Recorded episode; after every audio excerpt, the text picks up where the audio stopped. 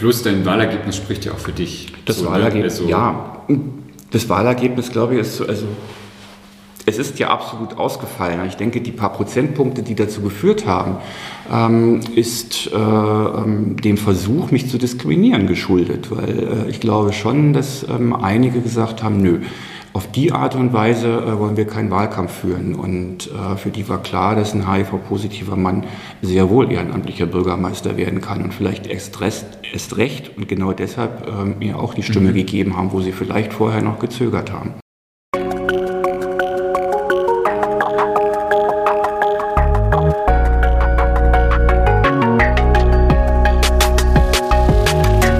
Herzlich willkommen zu einer neuen Folge von Somewhere Over the Hay Bale. Ich bin Fabian und porträtiere in diesem Podcast queere Menschen, die auf dem Land groß geworden sind oder im ländlichen Raum leben. Ich möchte so mehr Licht auf ihre Lebensrealitäten, Erfahrungen und Perspektiven richten. Denn queeres Leben existiert auch jenseits der großen Städte. Und dafür spreche ich in dieser Folge mit Thilo. Thilo wurde 2019 zum Bürgermeister von Sieversdorf-Hohenofen in Brandenburg gewählt und hat dafür im Nachgang nicht nur von queeren Medien Aufmerksamkeit bekommen. Denn Thilo ist offen schwul und Deutschlands erster offen HIV-positiver Bürgermeister. Und auch wenn er seinen HIV-Status, der zu dem Zeitpunkt eigentlich kein Geheimnis vor Ort mehr war, aus seinem Wahlkampf heraushalten wollte, so wurde das Thema von außen doch an ihn herangetragen. Mit Thilo spreche ich deshalb darüber, wie sein Sommerhaus sein permanenter Wohnort wurde, über seinen Alltag als Bürgermeister zwischen Gartenzaun und Ausschusssitzungen und sein Ehrenamt bei der Deutschen AIDS-Hilfe. Hallo Thilo. Ja, hallo Fabian. Hey, grüß dich. Danke, dass ich heute bei dir sein darf in, ich muss immer noch gucken, aber ich habe schon geübt, Sieversdorf-Hohenofen. Ja, Sieversdorf-Hohenofen ist eine Doppelgemeinde. Das waren früher mal zwei einzelne Orte und wie das so ist, wirtschaftlich äh, war es dann notwendig, die Gemeinden zusammenzulegen und als eine Gemeinde zu betrachten. Kenne ich sehr gut tatsächlich. Wir sitzen hier im, ich habe es Multifunktionsraum genannt. Es ist das Dorf- und Gemeinschaftshaus und wir sitzen hier quasi im Gemeinschaftsraum des Dorf- und Gemeinschaftshauses. Anschließend neben uns ist die Feuerwehr. Hier war auch früher mal ein alter Konsum drin. Und wir sitzen hier heute eigentlich in diesem kleinen Dorf- und Gemeinschaftshaus, weil wir früher hatten wir die alte Schule, die wir als Dorf- und Gemeinschafts- und Begegnungsstätte benutzt haben. Die ist inzwischen aber umgebaut worden zu einer Wohngemeinschaft für Menschen, die zu Hause nicht mehr allein zurechtkommen. Ah ja, so, so sind wir jetzt hier gelandet. Ähm, Tilo, ich bin total gespannt auf dein Leben hier in Sieversdorf-Hohenofen. Ähm, bevor ich mit allen Sachen starte, mit welchen Pronomen fühlst du dich wohl? Er. Gut, danke. Ähm, Tilo, du lebst hier in Sieversdorf-Hohenofen schon eine ganze Weile und bist ja nicht nur einfacher Einwohner, sondern du bist auch der Bürgermeister der Gemeinde. 702 Menschen leben hier, zumindest 2020 habe ich rausgefunden. Meine erste Frage, die mir da auf den Lippen brennt, ist, du als Bürgermeister, kennst du die alle? Nein, ich kenne sie, nicht alle. Ich, meine, ich fände es manchmal schön, wirklich alle zu kennen, weil äh, viele Menschen wohnen ja halt schon äh, ihr Leben lang, sind hier geboren, haben Bezeichnungen für Bereiche in äh, der Gemeinde, wo ich als äh, Zugezogener echt nicht folgen kann. Hast du ein Beispiel? Ja, früher hieß es immer die Sandberge und ich konnte mir überhaupt nichts drunter vorstellen. Und ja, eigentlich ist es ein kleiner Landstrich, ein bisschen hügelig aufgeschobene Dünen aus der Eiszeit. Mhm. Ja, ein Begriff, den du auf der Landkarte nicht findest. Mhm. Brandweg. Ich konnte mir nie was vorstellen. Der Brandweg ist die Verlängerung des neuen Damms. Aber äh, das sind so gewachsene Dinge. Wahrscheinlich, weil dieser Weg mal als Brandschneise angelegt worden ist. Und um den, zu den Einwohnern zurückzukommen, äh, wie das so ist, wenn man hierher zieht. Das sind die Vorzüge eines Landes. Nach und nach lernst du einfach immer mehr Mitbürger oder Nachbarn kennen. Aber mhm. auch hier gibt's äh, wie in Berlin auch, ja, ich will jetzt nicht so wirklich sagen Kiez, aber äh, Bereiche im Dorf, die wenig vermischt werden und wo äh, ja, Straßengemeinschaften sich einfach entwickelt haben. Und mhm. da kenne ich durchaus viele. Cool. Aber ich bin noch dabei, die alle kennenzulernen. Und als Bürgermeister habe ich ja die Möglichkeit, zumindest zu runden Geburtstagen zu gehen, ab dem 65. und ab dem 70. Und äh, überbringe meine Glückwünsche und da habe ich dann den einen oder anderen, Mensch, jetzt lerne ich sie endlich mal persönlich. Cool. Kennen. Ist das so ein Bürgermeister-Ding, dass man zu Geburtstagen dann hingeht? Ich kenne es aus Berlin, äh, wo der Bürgermeister oder die Bürgermeisterin immer erst mit zum 100. Geburtstag gegangen ist. Mhm. Hier im Dorf ist es so, dass äh, die Tradition erwachsen ist, wirklich ab, wenn man ins Rentenalter eingestiegen ist, glaube genau ab dem 70. Geburtstag dann vom Bürgermeister besucht wird und äh, eine Blume oder ein kleines Präsent überreicht wird, Glückwünsche überreicht werden. Und klar hat man dann auch ein Ohr für Sorgen und Nöte oder ja. Ideen, die manchmal aufkommen. Ja. Ähm, ich würde gerne nochmal ähm, kurz meine Eingangsfrage stellen, die ich gerne immer am Anfang ähm, von meinen Episoden stelle. Tilo, wenn ich Sieversdorf Hohenofen sage, was sind die ersten drei Dinge, die dir dabei in den Kopf kommen? Land.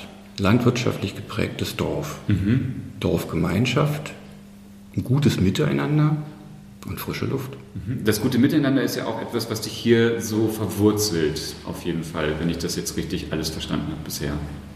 Naja, der eigentliche Grund hierher zu ziehen war ja eher, mir ein Wochenendhäuschen zu kaufen. Mhm. Und ähm, Wochenendhaus bedeutet, man muss es auch bequem erreichen können. Und als ich hierher zog, gab es hier tatsächlich noch eine, äh, eine Bahnstation. Ein Bahnhof ah, ja.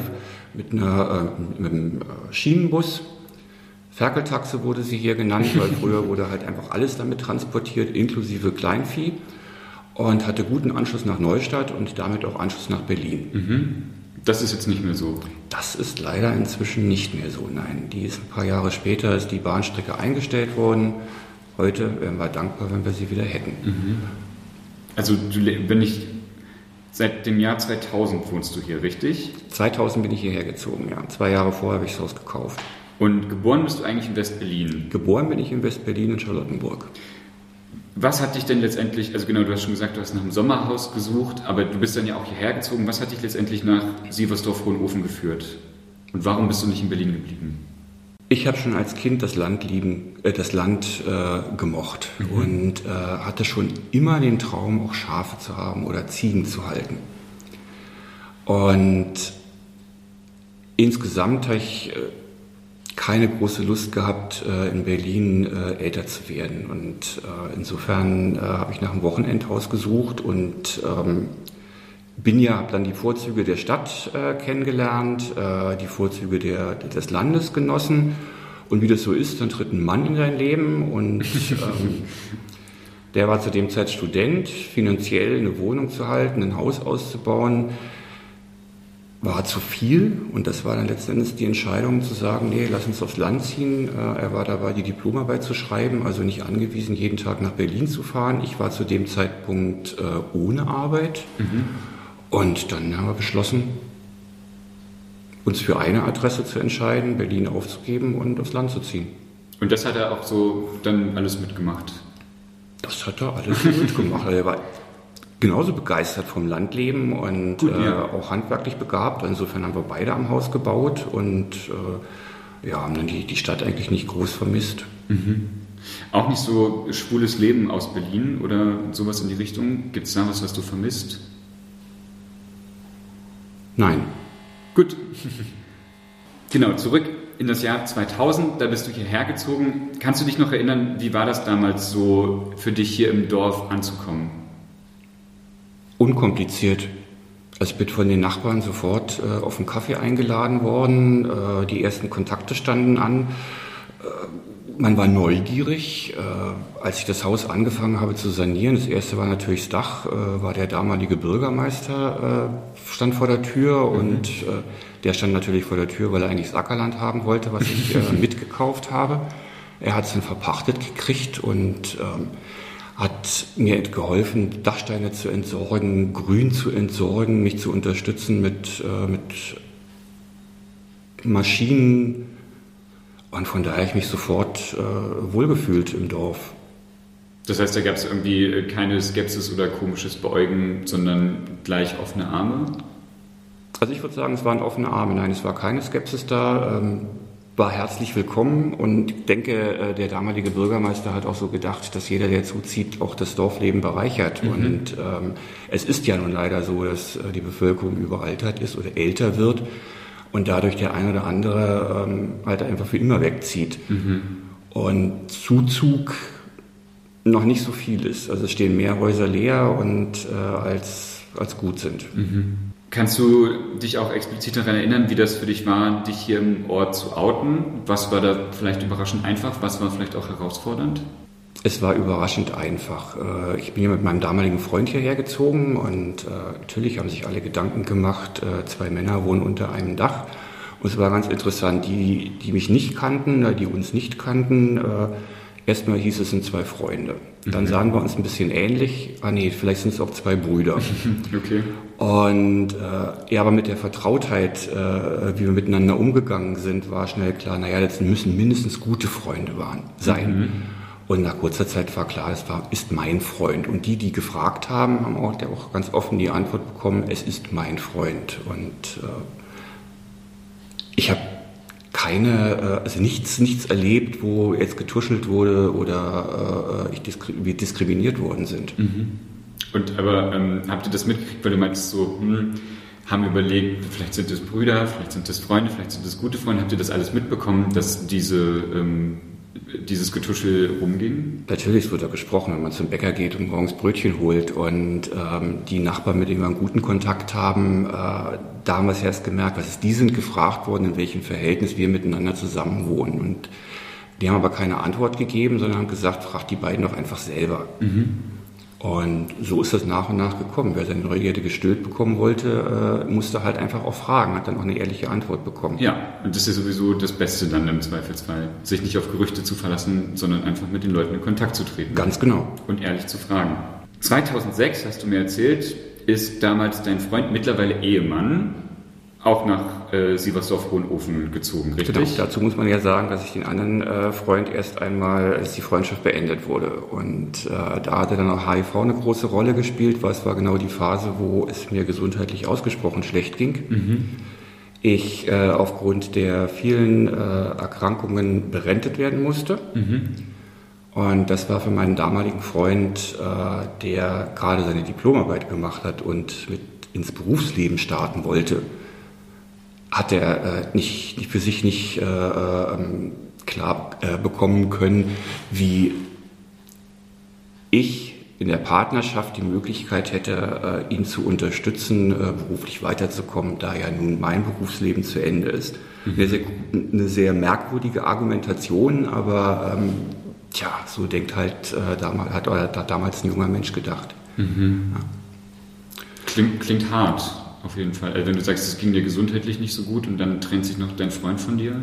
Tja, das ist ja oft so, wenn äh, Krankheiten dazukommen und äh, nicht wie in der Ehe man sich das Gelöbnis gibt, wie in guten wie in schlechten Zeiten. Und schlechte Zeiten sind manchmal die Punkte, wo ähm, dann auch eine Freundschaft oder eine Beziehung auseinandergeht. Wobei ich sagen muss, wir sind in einem guten freundschaftlichen Verhältnis auseinandergegangen. Wir haben lange über diese Situation noch miteinander gesprochen, äh, die Beweggründe darüber. Und ähm, ein bisschen konnte ich sie zu dem Zeitpunkt auch durchaus nachvollziehen. Also wir sind ja nicht in Kram auseinandergegangen. Mhm. Dann erst mal zwei Jahre alleine hier gewohnt und gelebt und habe dann René, meinen jetzigen Ehemann, kennengelernt im Waldschlösschen in Göttingen. Genau, da wollte ich mich gerade fragen, wie habt ihr euch kennengelernt? Beim positiven Treffen. Das ist ein regelmäßiges Treffen im Waldschlösschen. Ich das war dieses Jahr zum ersten Mal im Waldschlösschen. Ah, okay. ich, ich, taste mich da noch langsam vor, was da so alles passiert.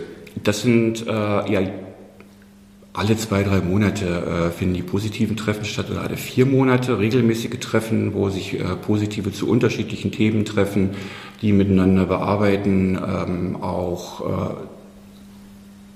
Selbsthilfegruppen ähm, stattfinden, sich mit dem Thema HIV und alles, was drum, äh, drumherum hängt, auseinanderzusetzen. Aber auch, äh, ja, für mich ist das auch die Eintrittspforte ins Ehrenamt, mich äh, für HIV und AIDS zu, zu engagieren.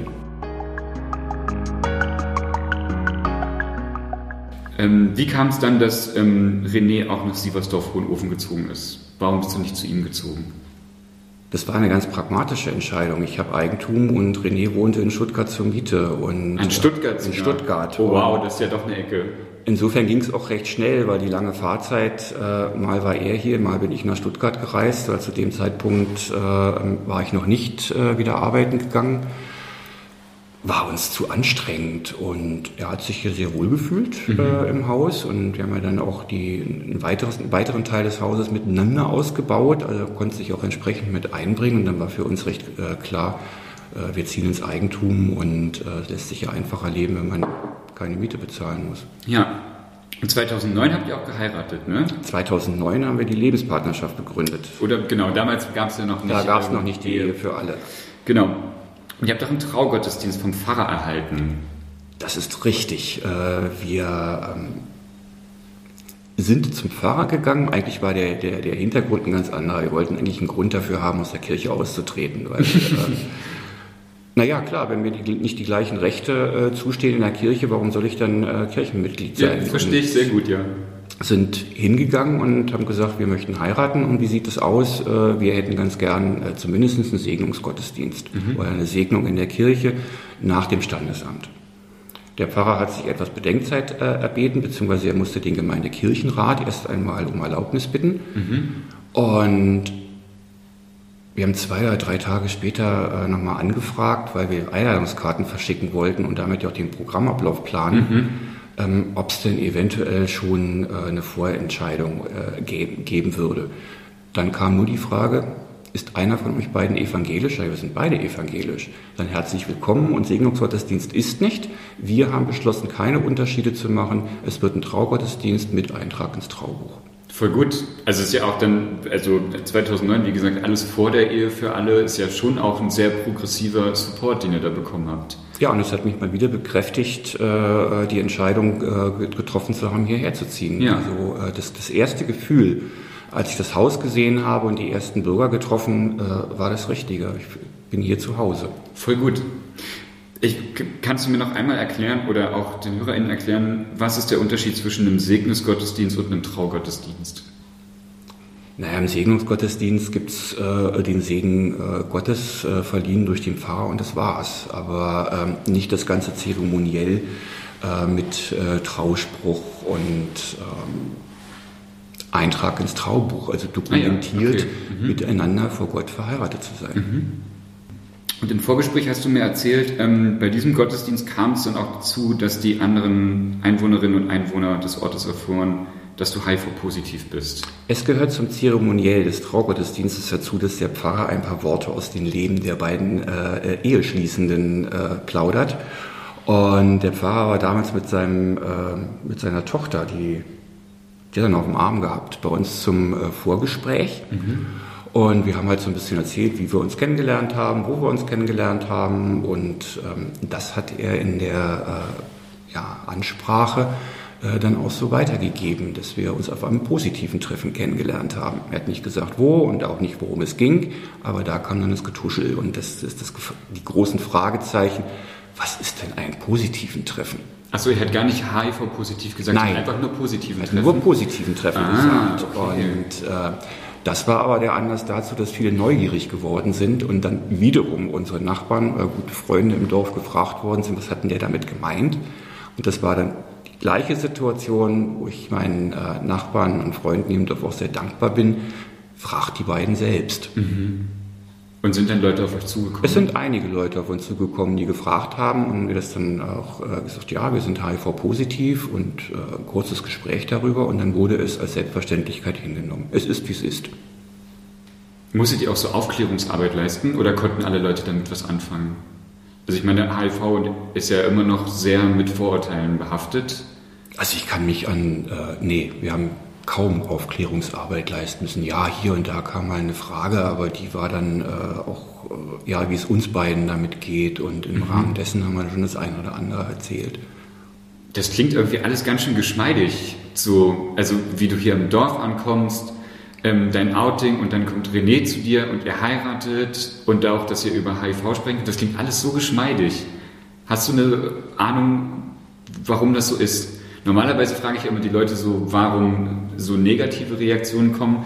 Aber es klingt einfach so schön und so ermutigend, dass ihr, ihr da so viel Support bekommen habt. Was glaubst du, woran liegt das? Also einerseits glaube ich, liegt es an dem selbstverständlichen Umgang äh, mit unserer eigenen, mit unserer Erkrankung. Äh, sowohl René als auch ich. Wenn wir gefragt werden, geben wir eine ehrliche Antwort. Und ähm, ansonsten ist es eigentlich kein Thema. Und denke, die Authentizität und äh, ehrlich damit umzugehen, ist aber auch nicht zum Markte zu tragen. Hier, denke ich, äh, dazu geführt hat, dass so ein ja, sehr geschmeidiger Umgang tatsächlich entstanden ist. Woran es wirklich liegt, wir haben aber einfach nur Glück gehabt. Das kann ja manchmal auch sein. Das ist ja dann auch vor allem richtig gut für euch. Authentizität, da möchte ich ähm, später auch noch mal so ein bisschen nachhaken. Ähm, bevor ich dich frage, alles zu deinem Sein als Bürgermeister, Du gehst ja sehr offen mit deiner HIV-Infektion um. Warum ist dir das wichtig? ich möchte mich nicht verstecken. Es gibt äh, wie in vielen anderen Bereichen ja auch gute Tage und schlechte Tage. Mhm. Und äh, als ich hierher gezogen bin, habe ich ja nicht gearbeitet. Das heißt, die Menschen haben sich auch schon Gedanken gemacht, warum bin ich den ganzen Tag zu Hause und kann, äh, mir geht's gut. Mhm. Und ich habe äh, für mich die Erfahrung gemacht, äh, offen und ehrlich darüber zu reden und Ankunft, Auskunft zu geben, ähm, ist einfacher, als äh, sich ein Lügengerüst zusammenzusetzen mhm. und äh, hier und da ähm, nicht die Wahrheit zu erzählen oder einen anderen Grund zu erzählen. Irgendwann fällt es einem auf die Füße. Mhm. Hat mir ja gerade schon so ein bisschen über deinen Beruf gesprochen. Du bist eigentlich gelernter Konditormeister, richtig? Richtig. Ich habe erst eine Gesell meine, meine äh, Gesellenbrief gemacht. Mir hat der Beruf sehr viel Spaß gemacht. Insofern habe ich den Meister äh, hinten dran gehängt. Und ja, ich bin Konditormeister. Ich werde da richtig spitzörig. Als Kind wollte ich auch immer Konditormeister werden. Und irgendwie zwischenzeitlich, als ich überlegt habe, mein Studium abzubrechen, habe ich auch noch mal geguckt, was ich machen könnte, um Konditormeister zu werden. Es ist letztendlich nicht so gekommen. Ähm, und du arbeitest auch jetzt in der Pflege, richtig? Ich arbeite jetzt in der Pflege, ja. Also du bist wieder berufstätig? Ich auch. bin wieder berufstätig, bin auch wieder also sogar sozialversicherungspflichtig äh, berufstätig. Und das ist mir inzwischen auch sehr wichtig, weil äh, auf der einen Seite bin ich sehr dankbar, dass ich ähm, die Rente in Anspruch nehmen konnte, habe aber auch den Anspruch, ähm, die Dinge, die ich nicht mehr brauche, auch nicht in Anspruch zu nehmen. Mhm. Insofern gehe ich auch wieder arbeiten und musste mir dann ja überlegen, was mache ich mit meiner Qualifikation und ähm, bin dann in, äh, ich habe schon mal als Betreuer für äh, an Demenz erkrankte Menschen gearbeitet in Berlin und bin an meinen Arbeitgeber wieder herangetreten und gefragt und habe dann dort in der Küche angefangen, erstmal als Koch zu arbeiten in der Tagespflege. Bin dann in den Betriebsrat gerutscht und habe mich da dann nochmal neu orientiert und meine Meisterqualifikation zum Anlass genommen, die Fachkraft für Arbeitssicherheitsausbildung zu mhm. machen und bin nun Sicherheitsmeister und arbeite als Fachkraft für Arbeitssicherheit und als Hauswirtschaftskoordinator, also auch mit dem Wissen der Lebensmittel äh, in Wohngemeinschaften für äh, Menschen mit Demenz. Eine ganze Menge. Also auch, weil es dir gesundheitlich besser geht wieder, nehme ich an. Natürlich, weil es mir gesundheitlich besser geht. Und ich muss dazu sagen, dass ähm, soziale Kontakte und Arbeit durchaus auch ähm, eine Struktur gibt und äh, zum Wohlbefinden dazu gehört. Ja. Also der Mensch muss auch was tun können. Und, äh, Voll, ja. Und neben all diesen Dingen bist du auch Bürgermeister von Sieversdorf-Hohenofen. 2019 wurdest du gewählt. Ja. Mit absoluter Mehrheit. 54,5 Prozent. Hast du nicht mitgerechnet? Nein, habe ich nicht mitgerechnet. Sondern? Ich war ja vorher schon fünf Jahre in der Gemeindevertretung, um äh, überhaupt mal reinzuschnuppern und denke, wenn man in einer Gemeinde lebt, gehört es auch dazu, sich in der Gemeinde zu engagieren. Auf welche Art und Weise auch mhm. immer. Die einen gehen in Sportvereinen, die äh, anderen äh, besuchen Menschen und äh, ich dachte, ich gehe in die Gemeindevertretung und schau mal, was äh, so im Großen für äh, ich äh, für die Gemeinde beitragen kann. Mhm.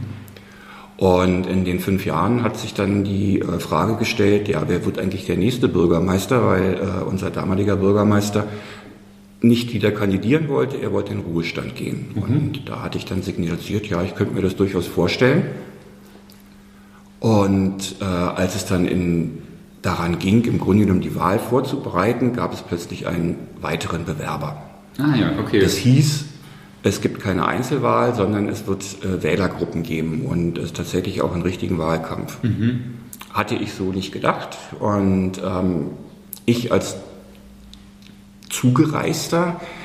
Ähm, als Gegenkandidaten jemand, der hier im, äh, in der Nachbargemeinde in Hohenofen geboren worden ist, mhm. ähm, hatte für mich einfach die besseren Karten. Äh, auch äh, tiefer wurzelt im Sportverein, im einzigen Sportverein hier im Dorf. Und äh, insofern dachte ich, okay, ich werde wieder in die Gemeindevertretung äh, gewählt. Äh, letztendlich habe ich auch Erfolge aufzuweisen gehabt. Die Wohngemeinschaft beispielsweise ist auch sehr mit, aufgrund meines Zutuns und meiner Hartnäckigkeit tatsächlich auch erst äh, umgesetzt äh, worden und mhm. gebaut worden, weil unsere Kommunalaufsicht nicht ganz so ähm, freudig war, als wir Geld in die Hand nehmen wollten und auch mussten, um die auszubauen. Mhm. Ja, und dann war der Wahlkampf und dann war plötzlich die Wahl und absolute Mehrheit. Weißt du noch, wie, dir, also wie du dich gefühlt hast, als das Wahlergebnis stattfand, äh, äh, feststand? Das zog sich. weil äh, wir hatten ja die ähm, Direktwahl, also die, äh, wo die Wahlzettel abgegeben worden sind im Wahllokal und äh, gleichzeitig ja auch noch Briefwahl. Und mhm. die Briefwahlergebnisse werden ja erst später bekannt gegeben. Mhm. Insofern ähm, war das Ergebnis, als äh, ich das Wahllokal abends verließ, noch deutlich knapper. Also da waren es, glaube ich, so 52 Prozent. Mhm. Und äh, ich bin am Morgen da, äh, danach ähm, nach Rostock gefahren zur Fortbildung. Das heißt, mich hat äh, das Wahlergebnis und äh, die Wahl mitten im Seminar erreicht. Aber natürlich habe ich mich riesig gefreut. Ja. Ich habe mich gefragt, äh, es vielleicht, klingt vielleicht plump, aber ich habe mich wirklich gefragt, wie sieht dein Alltag als Bürgermeister aus? Hast du eine Sprechstunde, gehst du durchs Dorf, redest du mit Leuten über den Gartenzaun? Wie, wie sieht so ein Alltag als Bürgermeister aus? Also ich habe keine Sprechstunde. Meine äh, Kontaktdaten sind im Amtsblatt äh, veröffentlicht und auch auf der Internetseite. Und wenn äh, Bürger oder Bürgerinnen Begehren haben, dann äh, dürfen sie mich jederzeit anrufen, also auch samstags oder sonntags. Das ist bei Bürgern auch so, wenn es brennt oder wenn sie das Gefühl haben, sie müssen es loswerden, dann können sie nicht warten bis mhm. zu einer Sprechstunde. Also als ehrenamtlicher äh, Bürgermeister habe ich eigentlich eher nur repräsentative Aufgaben, beziehungsweise ähm, die Wünsche und äh, die, die Notwendigkeiten der Gemeinde in den Amtsausschuss zu tragen. Zum, äh, und das Amt übernimmt eigentlich die Aufgaben äh, der Gemeinde, also wie das Ordnungsamt, Standesamt, all das haben wir ja nicht mehr selber. Das heißt, das mache ich führe ja keine Trauungen beispielsweise durch. Das macht auch das Amt und mhm. wir haben ja in der Gemeindevertretung nur zu überlegen, Straßen repariert werden müssen, Lampen äh, repariert. Das zu beschließen, zu schauen, ob wir genügend Geld im Haushalt haben. Und äh, das ist der Gegenstand der, Gemeindevertreterversammlungen. Mhm. Da habe ich mich gefragt, äh, zwei Fragen daraufhin. Ich fange mit der ersten an. Was treibt dich dafür an und was motiviert dich? Ich denke, ich bin so aufgewachsen, ähm, der Gesellschaft auch, mich an der Gesellschaft zu beteiligen und der Gesellschaft auch immer wieder ein Stück zurückzugeben. Mhm. Und ähm, das ist auch mein Demokratieverständnis. Demokratie lebt vom Mitmachen und äh, ich habe ja schon eingangs gesagt, entweder macht man es in der Gemeindevertretung oder engagiert sich im Sport für die Gemeinschaft und das ist meine Motivation. Und ähm, wenn man es nicht macht, passiert nichts. Mhm. Also wird man sich, äh, und das ist, ich fühle mich hier in der Gemeinde wohl und insofern möchte ich eigentlich äh, auch ganz gerne, dass die Gemeinde lange besteht. Ja. Und äh, da muss man halt auch einfach in die Zukunft gucken und schauen, was man in der Gemeinschaft miteinander ähm, dann auch bewegen kann. Ja. Und gibt es auch Sachen, bei denen du manchmal so tief durchatmen musst und bei denen du das Gefühl hast, puh, da muss ich mich jetzt gerade ganz schön durchboxen? Ja, da merke ich dann halt immer wieder, dass ich hier nicht geboren bin. Und ähm, ich kenne viele Befindlichkeiten ähm, Einzelner untereinander nicht, die ähm, hier gewachsen sind, auch äh, in der damaligen DDR, in äh, dem Miteinander und dem äh, Untereinander. Mhm. Und man merkt doch sehr den, den, den Wechsel, wer ähm, die Wende gut und positiv erlebt hat und wer sie negativ erlebt hat. Und äh, im Moment ist so eine Phase, wo Dinge aus der ehemaligen DDR glorifiziert werden. Einzelne Punkte rausgenommen werden und dann ins Verhältnis gesetzt werden zu heute, was, was alles nicht funktioniert und es wird einfach nur gemeckert. Die äh, damalige Gemeinschaft hier im Dorf ist auch sehr viel dadurch geprägt worden, dass Dorffeste und Veranstaltungen auch äh, während der Arbeit und äh, vom Betrieb gefördert worden sind. Auch die Gemeinschaft war mitunter auch eine äh, eine gewollte äh, Aktion. Und mhm. jetzt ist es so, wenn Veranstaltungen geplant werden, braucht es auch Koordinatoren, Koordinatorinnen, Menschen, die die Arbeit machen, Helfer und Helferinnen, die, äh, die ein Fest oder eine Veranstaltung erst möglich machen. Und jetzt viele feststellen, oh, das muss ich in meiner Freizeit machen. Mhm und dann einfach wieder zum Konsumieren wechseln und dann warten, ja, früher war alles besser, da konnte ich einfach hingehen, da war es. Mhm. Ja, jetzt auf die Idee zu kommen, mit anzupacken und was auf die Beine zu stellen, da kommen sie nicht. Mhm. Da wird dann erwartet, naja, das kann der Bürgermeister machen. Mhm. Ja, das klingt frustrierend. Ich mache das auch gerne und ich plane die Dinge auch und habe ein offenes Ohr. Aber alles durchführen, das kann ich nicht. Und ähm, das macht es mitunter einfach ein bisschen schwierig. Ja. Ja, und ja, es gibt auch durchaus ein paar, die äh, mit meiner Sexualität und äh, meinem HIV-Positivsein nicht so gut klarkommen. Und das merkt man dann an der einen oder anderen Stelle durchaus auch. Das wolltest du ja eigentlich explizit aus dem Wahlkampf raushalten.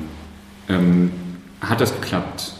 Nein, natürlich hat es nicht geklappt. Äh, ich hätte mir, also ich habe es nicht zum Wahlkampfthema gemacht, weil ähm, es ist eine Erkrankung, die ist ein Teil davon von mir. Ich muss damit umgehen und das Einzige, wo ich überlegen muss, ob ich aufgrund der Erkrankung äh, mir den ganzen Stress und die zusätzliche Arbeit äh, aufhalsen möchte. Mhm. Das ist meine ganz eigene persönliche Entscheidung und da muss auch niemand anders drüber äh, äh richten äh, ob ich als HIV-positiver leistungsfähig bin oder nicht. Mhm. Das sind so Dinge, die, äh, wo sich einige Gedanken gemacht haben darüber. Ähm, dass im Wahlkampf äh, plötzlich Schwulsein und HIV-positiv sein äh, bis ins Negativste benutzt wurde, das war eigentlich nachher der Auslöser, als ich gewählt worden bin, nochmal in die Öffentlichkeit zu gehen und sagen, ja, ich bin HIV-positiv, ich bin ein schwuler Mann und ich bin ehrenamtlicher Bürgermeister von Sieversdorf-Hohenhofen. Mhm.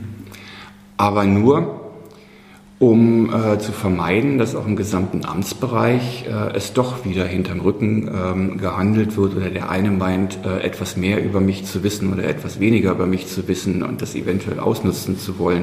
Und um dem vorzubeugen, haben alle den gleichen Wissensstand bekommen und damit war für mich das Thema eigentlich wieder erledigt. Und waren das so eher versteckte Anfeindungen oder gab es auch mal offene Anfeindungen, die dir passiert sind?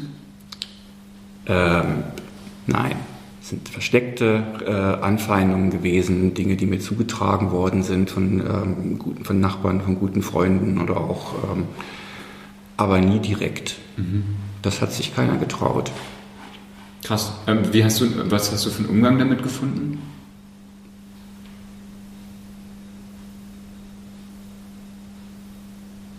Ich nehme das zur Kenntnis, weil äh, es wird meine, Diskriminierung äh, ist nie schön und äh, angefeindet zu werden. Ähm, aber wenn ich mich über, über, über jeden Kommentar ärgern würde, mhm. glaube ich, würde ich Magen, Magengeschwüre bekommen. Mhm. Und äh, ich glaube, ich habe mir da auch ein richtiges Fell äh, zugelegt, manche Dinge einfach abprallen zu lassen und ähm, sie anders, also sie nicht als persönlich zu werten, sondern eher als Unzufriedenheit und äh, Ausdruck äh, gegenüber eine öffentliche Angelegenheit, die ich als, als ehrenamtlicher Bürgermeister zu vertreten habe. Plus dein Wahlergebnis spricht ja auch für dich. Das so, ne? Wahlergebnis, also ja. Das Wahlergebnis, glaube ich, ist so, also es ist ja absolut ausgefallen. Ich denke, die paar Prozentpunkte, die dazu geführt haben, ähm, ist äh, ähm, dem Versuch, mich zu diskriminieren, geschuldet. Weil äh, ich glaube schon, dass ähm, einige gesagt haben, nö, auf die Art und Weise äh, wollen wir keinen Wahlkampf führen. Und äh, für die war klar, dass ein HIV-positiver Mann sehr wohl ehrenamtlicher Bürgermeister werden kann und vielleicht erst, recht und genau deshalb äh, mir auch die Stimme mhm. gegeben haben, wo sie vielleicht vorher noch gezögert haben. Und nach deiner Wahl gab es ja aber dann doch, würde ich schon mal sagen, eine mittelgroße mediale Aufmerksamkeit für dich. Also queer.de hat über dich berichtet, die Siegessäule hat über dich berichtet, die Berliner Zeitung hat über dich berichtet. Bist du auf die zugegangen oder sind die auf dich zugekommen? Die sind alle auf mich zugekommen und der Auslöser war Holger Wicht von der Deutschen AIDS-Hilfe, der äh, mich anrief, als er ähm, den Artikel in der Matz gelesen hat, dass ich gewählt worden bin, ähm, zu fragen, ob das nicht äh, auch nicht wichtig wäre, äh, das etwas äh, weiter zu streuen, zu publizieren und äh, zu zeigen, dass eben ein HIV-positiver Mann sehr wohl auch ehrenamtlicher Bürgermeister werden kann und mhm. dass das kein Ausschlusskriterium ist, nur weil man HIV-positiv ist. Und ich engagiere mich ja in der Kampagne Ich weiß, was ich tue, der deutschen AIDS-Hilfe. Und eigentlich wollte ich es nicht benutzen. Nur auf der anderen Seite äh, denke ich, ist es schon wichtig, ähm, auch anderen Betroffenen zu zeigen, äh, dass es nur sehr, sehr wenige Grenzen gibt, äh, die man nicht überspringen kann und ähm, eigentlich auch ja ein Stück weit als Vorbild oder ähm, Vorbild klingt so, äh, so hochtrabend, aber zu zeigen, ja, es geht. Ja, genau. Ich finde Mut zu machen, mit äh, dass äh, ein Virus äh, kein Hindernis ist. Voll. Seine Ziele zu leben ja. oder seine Ziele zu verfolgen. Ich finde das auf jeden Fall richtig inspirierend und auch ermutigend. Ich fand diese Entwicklung halt so spannend, äh, weil du mir erzählt hast, ähm, du wolltest das eigentlich gerne alles aus dem Wahlkampf raushalten und dann nach deiner Wahl kam dann doch diese mediale Aufmerksamkeit. Ähm, die Berliner Zeitung zum Beispiel hat geschrieben, Tilo Christ, ich zitiere, Tilo Christ ist ein Berliner in Brandenburg, ein Wessi im Osten und HIV-positiv und hat es dennoch zum Bürgermeister in einem Brandenburger Dorf gebracht. Wie ging es dir damit, solche Schlag also oder, oder solche Überschriften über dich zu lesen? Also das Wort dennoch ist ja durchaus eine Frechheit. Das habe ich mir nämlich auch gedacht. Ich habe das gelesen und habe mir gedacht, so wie ich dich einschätze, du würdest über dieses dennoch stolpern.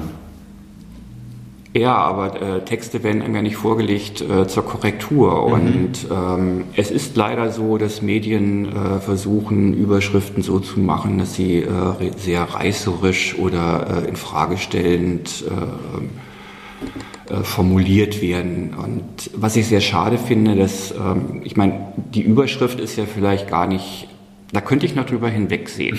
ja. ähm, wenn sich denn äh, der Lesende die Mühe machen würde, den ganzen Artikel zu lesen. Oft ist es aber so, dass halt einfach nur diese Überschriften äh, gelesen mhm. werden und äh, solche Überschriften äh, verstärken Vorurteile. Mhm oder, oder bestätigen Vorurteile.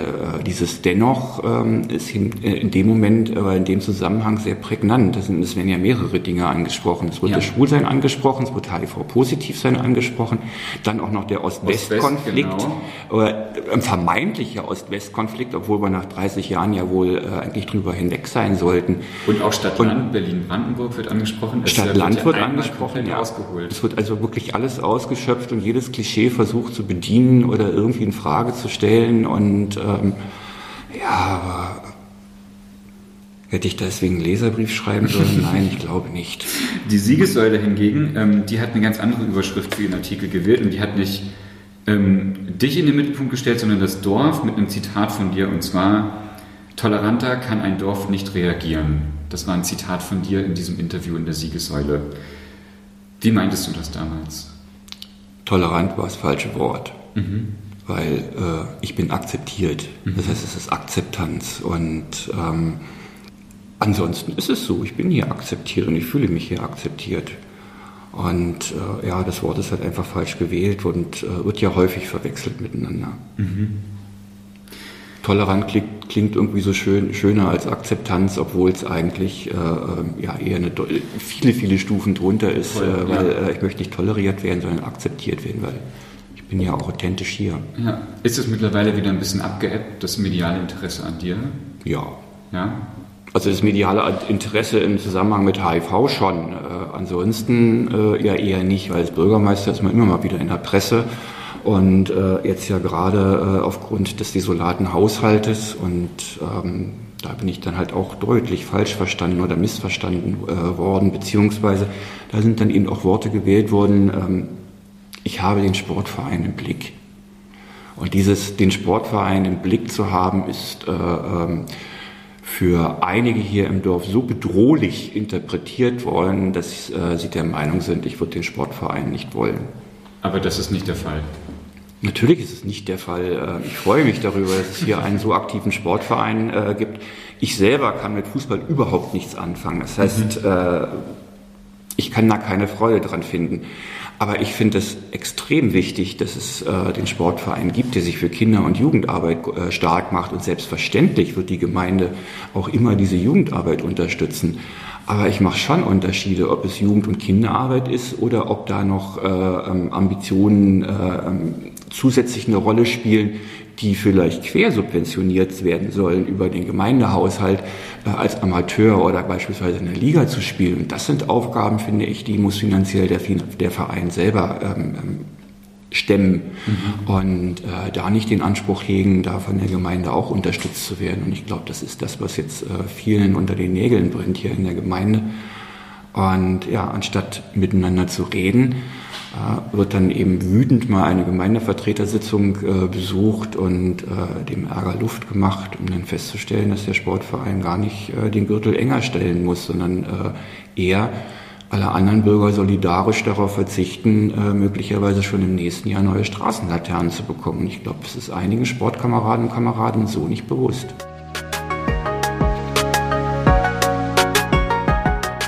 Ich würde gerne noch ähm, so zum Abschluss noch auf dein anderes ehrenamtliches Engagement zu sprechen kommen. Also du bist ja nicht nur Bürgermeister und berufstätig und hast Ziegen und Schafe.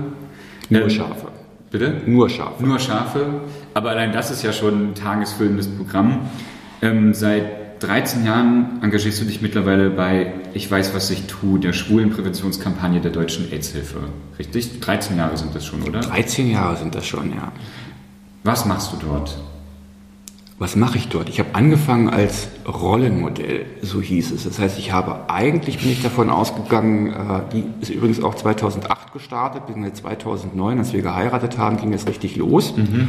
Und mir war zu dem Zeitpunkt nicht bewusst, dass es heißt, äh, von einem CSD zum anderen CSD zu reisen. äh, davon war eigentlich nie die Rede. Es ging eigentlich darum, ähm, eine provokante Aussage zu machen ähm, zu ähm, HIV zum Denken anzuregen und äh, gleichzeitig ins Gespräch zu kommen äh, über Prävention. Was kann ich tun, um im besten Falle negativ zu bleiben? Aber eben halt auch, was kann der Positive tun, trotzdem ein erfülltes Sexualleben zu haben, ohne Angst haben zu müssen, seine HIV-Infektion weiterzugeben. Und für mich war das äh, damals klar, ja, ich gebe mein Gesicht dafür, ich lebe offen HIV-positiv, möchte Mut machen, HIV offen HIV-positiv offen zu leben. Mhm. Und dann war es für mich klar, diese Kampagne zu unterstützen. Es klingt nach viel Fußarbeit und viel Reden mit Leuten.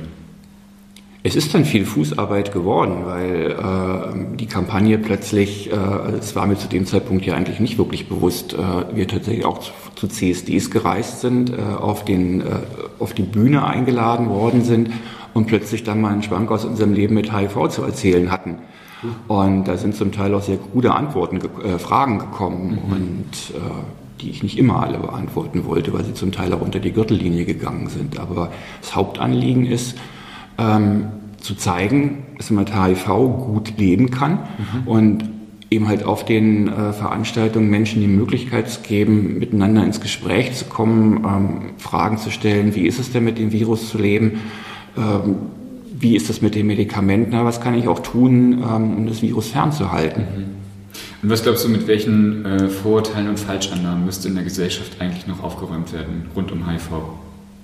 Die Bilder in der Gesellschaft sind ja sehr unterschiedlich, je nachdem, wo man hingeht. Äh, ähm, grundsätzlich äh, würde ich mir wünschen, dass allen Menschen, äh, egal ob sie an HIV äh, erkrankt sind, HIV-positiv äh, sind oder äh, eine andere chronische Erkrankung haben, ihm nicht per se abzusprechen, ihr Leben führen zu können, mhm. arbeiten zu können und lieben zu können. Mhm. Für mich war tatsächlich einer der Fakten, die ich in den letzten Jahren ähm, sehr augenöffnend und äh, auch richtig krass fand und richtig wichtig finde, dass ja HIV, wenn die Viruslast unterhalb der Nachweisbarkeitsgrenze ist, einfach nicht übertragen werden kann. Unterhalb der Nachweisbarkeitsgrenze heißt nicht übertragbar. Ja, wo da, keine Viren ist, kann keine Viren weitergegeben werden. Genau. Und äh, das wünschte ich mir beispielsweise äh, auch äh, in der Bevölkerung, äh, dass da einfach bekannter wird, dass äh, therapierte HIV-positive Menschen äh, überhaupt gar kein Ansteckungsrisiko bedeuten und ähm, dass die eben halt auch ganz selbstverständlich ihr Leben führen können und N gleich N, U gleich U, genau, ja. oder nicht nachweisbar, nicht infektiös. Genau. Ja, aber nicht übertragbar. Und äh, das ist eine Botschaft, die noch weiter verbreitet werden muss. Voll, auf jeden Fall, genau. Deswegen wollte ich die gerne hier nochmal so explizit zur Sprache bringen, damit alle Menschen, die das hören, dieses Wissen auch weitertragen. Aber das ist das, was die Kampagne, ich weiß, was ich tue, eben halt äh, von 2009 an, äh, ja, äh, also am Anfang ja äh, nur Präventionsarbeit gemacht hat, ähm, eine Ansteckung zu vermeiden, aber mit dem ECAF-Papier 2012 ähm, ja dann auch schon verbreitet hat und äh, kommuniziert hat, dass wenn äh, die Viruslast unter der Nachweisgrenze ist, äh, man sich keine Sorgen machen muss, dass das Virus nicht übertragbar ist und dass das, was damals äh, äh, in der Schweiz festgestellt worden ist und ja nur für Ehepaare eigentlich gedacht war, äh, um den Kinderwunsch zu erfüllen, sehr wohl auch übertragbar war auf schwule Männer. Die, ähm, um kein HIV zu bekommen, dass eine Therapie ein guter Schutz ist und daraus entstanden ja dann auch die ähm, Präexpositionsprophylaxe. Mhm. Ähm, sich gut zu schützen und äh, sorgenfreien äh, Sex zu haben, was nicht ja. heißt, dass es nicht auch andere sexuell übertragbare Infektionen gibt und äh, wo es dann durchaus Sinn macht, ein Kondom zu benutzen. Genau, aber die, die PrEP, diese Präexpositionsprophylaxe, wird ja mittlerweile für schwule Männer von der Krankenkasse auch übernommen, tatsächlich. Das ist eine Sache, die sich elementar auch geändert hat in den letzten Jahren. Ja, und ich denke, es ist dem, dem Kampf der vielen Aktivisten und auch Aktivistinnen äh, geschuldet, Voll. die äh, und äh, die immer wieder Druck gemacht haben und das Thema äh, in der Präventionsarbeit äh, thematisiert haben, dass es dazu gekommen ist und ja. Äh, eben halt auch sinnvolle Präventionsmaßnahmen zu finden. Und da ist die PrEP ein guter Baustein, Voll. Baustein da, wo jemand sehr sexuell aktiv unterwegs ist, ist es halt einfacher, die eine Pille zu nehmen am Tag und äh, sich keine Gedanken drüber machen zu müssen, sich mit HIV anstecken zu, äh, zu können. Ja. Zum Abschluss habe ich mich gefragt, Tilo, wenn du jetzt so in die mittelbare Zukunft blickst, du als Bürgermeister, welche Themen sind denn für dich so am wichtigsten, gerade in der Gemeinde? Oder was würdest du gerne vor allen Dingen umsetzen wollen während deiner Legislatur? Ein besseres Miteinander wünschte ich mir und äh, dass die Bürger und Bürgerinnen begreifen würden, dass nur wenn man miteinander etwas macht und auch jeder mit anpackt, auch ein Dorf tatsächlich eine Zukunft hat. Und äh, jedes Projekt funktioniert nur, wenn äh, viele Menschen mit anpacken. Und äh, wenn ein Dorf eine Zukunft haben will, muss es auch wirtschaftlich gut dastehen. Und äh, da braucht es gemeinsame Projekte sei es ein Solarpark oder einfach auch nur die Idee, wirklich alle Dächer äh, beispielsweise in der Gemeinde mit, äh, da wo es möglich ist, mit äh, Solarpaneele zu belegen und äh, sich auch Gedanken zu machen, wie so eine Gemeinde als, als Gesellschaft oder als Verein oder unter welchen Vorzeichen auch immer sich da gemeinsam engagiert und nicht, dass alle immer nur darauf warten, dass die Bundesregierung irgendetwas mhm. tut, irgendetwas macht oder dass irgendwer hier im Dorf den Anfang macht dann nur dastehen und meckern, mhm. das hätte ich besser gemacht, anstatt tatsächlich mit anzupacken ja. und äh, während des Tuns zu merken, wo man noch nachjustieren und etwas äh, verändern muss. Und ah, ich würde mir wünschen, dass die bei Gemeinschaftsprojekten die, die, die persönlichen Befindlichkeiten hinten angestellt werden. Mhm. Okay. Letzte Frage wirst du 2024 nochmal kandidieren? Das weiß ich noch nicht. Okay. Ähm, aufgrund der ganzen Aggressivität und der, der, der Erwartungshaltungen äh, äh, vieler und die Art und Weise, wie das kommuniziert wird, muss ich mir echt überlegen, ob ich äh, mir das nochmal an die, an, äh, auf, auf die Schultern laden mhm. möchte. Äh, grundsätzlich eigentlich schon, weil äh, in fünf Jahren kann man so viel nicht erreichen. In fünf Jahren kann man vieles nur in Bewegung bringen. Und ich würde schon auch einige Dinge, äh, Projekte äh, tatsächlich begleiten, äh, eine Kita beispielsweise vielleicht äh, auf den Weg zu bringen und äh, auch noch mitzueröffnen. Und da würde, würde ich weitere fünf Jahre brauchen. Mhm. Und es werden die nächsten zwei Jahre äh, auch im Umgang miteinander äh, zeigen, ob ich dann noch willens bin, äh, mich überhaupt aufstellen zu lassen oder ob ich sage, nee, tut mir leid, aber äh, die Art und Weise, wie äh, Menschen, wie einige Menschen miteinander glauben, umgehen zu müssen, das muss ich dann nicht länger ertragen. Mhm. Danke. Thilo hat mich mit seiner Art sehr beeindruckt. In all seinen Erzählungen schwingt immer mit, wie offen und nah er bei den Menschen ist. Ob als Bürgermeister, Pfleger oder mit seinem ehrenamtlichen Engagement. Genauso offen wie das Dorf ihn empfing, geht er auch auf die lokale Gemeinschaft zu. Ein Wechselspiel, was mir mal wieder zeigt, wie wichtig es ist, dass queere Menschen ihr Leben mit ihrer Umgebung gestalten können und nicht ihrer Umgebung zum Trotz. So gewinnen nämlich alle davon. Und gleichzeitig ist auch Vorsicht geboten, denn queere Menschen sind nach wie vor angreifbar, auch wenn ihre Sexualität oder in diesem Fall ein HIV-Status nichts mit dem eigentlichen Thema zu tun haben. Hier ist dann die Gemeinschaft gefragt, um Sicherheit zu schaffen und den Rücken zu stärken. Das kann sich in diesem Fall auch durch Vertrauen in einem eindeutigen Wahlergebnis ausdrücken. An dieser Stelle vielen Dank an dich, Thilo, für deine offene Art und deinen herzlichen Empfang bei dir zu Hause in Sieversdorf Hohenofen. Das war Somewhere Over the Hay Bale. Ihr findet alle Folgen überall, wo es Podcasts gibt. Ich freue mich bei Facebook und Instagram auf eure Fragen und euer Feedback.